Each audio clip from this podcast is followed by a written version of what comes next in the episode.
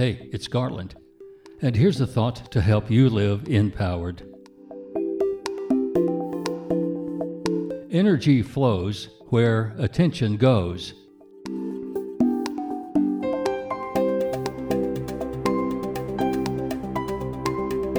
I have this quote hanging on my wall.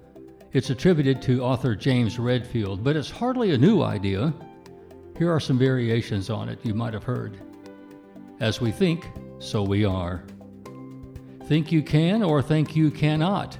Either way, you're right. What you think about, you bring about. Sound familiar? I've heard story after story from accomplished people in all walks of life. They say they were successful in business or as an athlete or as an artist because from an early age it was all they thought about. Writers thought about writing, and they filled their time writing and reading the works of others and seeking out other writers to hang out with. Songwriters, well, they do likewise. It's just about all they think about. Athletes study how to be better at their sport. They learn from other accomplished athletes, test their skill against competitors, and hang out with others of like mind who will push them to excel.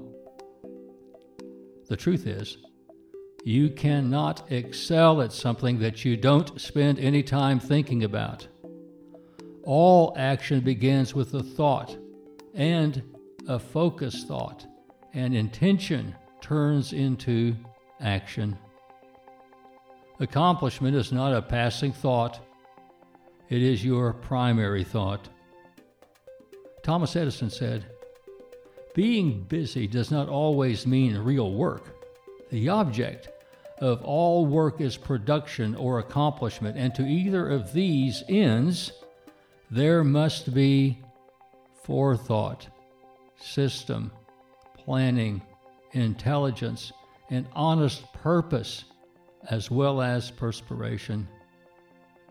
Seeming to do is not doing.